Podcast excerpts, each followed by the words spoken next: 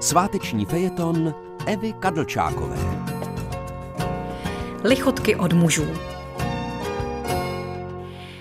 K vytvoření tohoto fejetonu mě inspiroval kolega Ivan, když mi v reakci na lichotky od žen připomněl známou pravdu a totiž, že zatímco ženy naše nové šaty nechtějí vidět, muži je vidět nemůžou. A od toho bych se ráda odrazila. Je to totiž ověřená zkušenost. Sám Ivan prý už léta doma schytává Cérez za to, že si nikdy nevšimne, že jeho žena byla u holiče. To bych podepsala. Snad jedině přejdeme-li obarvené z hnědé na blond nebo z pravé blondýny na růžovou, pravý muž to možná zaznamená. Říkám pravý muž záměrně. Stále si trvám na tom, že genderové rozdíly mezi námi existují a potvrzují to i vědecké výzkumy, které z moderního pohledu naprosto nekorektně zkoumají rozdíly mezi námi, třeba v tom, jak vnímáme barvy.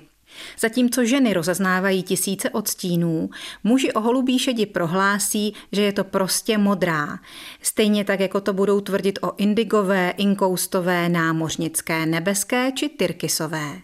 A pokud jde o tu naši sladkou růžovou, jen malíř rozpozná starorůžovou od lososové a malinovou od jahodové.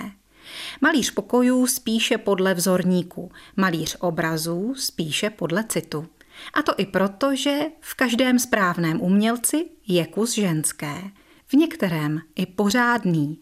A pořádný díl lidí s opačnou orientací je zase mezi umělci. Když jsem pracovala v jedné pražské redakci, jediný, kdo mi tam chválil šaty, byl František. Stoprocentní, čtyřprocentní. Hrdě se k tomu hlásil.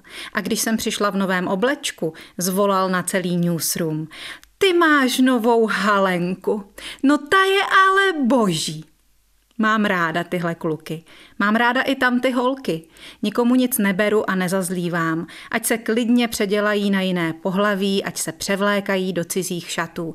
Jen ať mě nikdo nenutí přemýšlet v prapodivných dimenzích třetích a čtvrtých a bůh ví kolikátých pohlaví.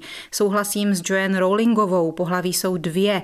Někdo může mít i obě, tak ať si prostě vybere, na který záchod půjde. Mně je to fuk. Kluk tak tedy kluk a jeho lichotky, abychom se vrátili k tématu fejetonu. Podle mého přesvědčení můžeme být my holky rády, když se na nás muž všimne aspoň něčeho a řekne třeba, ty jsi dneska nějaká jiná, nejsi? To když přejdeme s těmi růžovými vlasy. Daleko spíš nás prostě jenom ocení, když se mu obecně líbíme. Pohledem, úsměvem, zdviženým palcem. A to je moc prima pantomima. Ale pak jsou tu ještě slova, která jako ženy nečekáme. Největší lichotka, jaké se mi kdy od muže dostalo, byla od žebráka. Ležel na chodníku před hospodou, kde jsem měla sraz se svým mužem. Chvíli si nás prohlížel a pak prohodil směrem k němu. Ta je tvoje, ty se máš. Tak za tohle budu vděčná i na smrtelný posteli. Děkuju.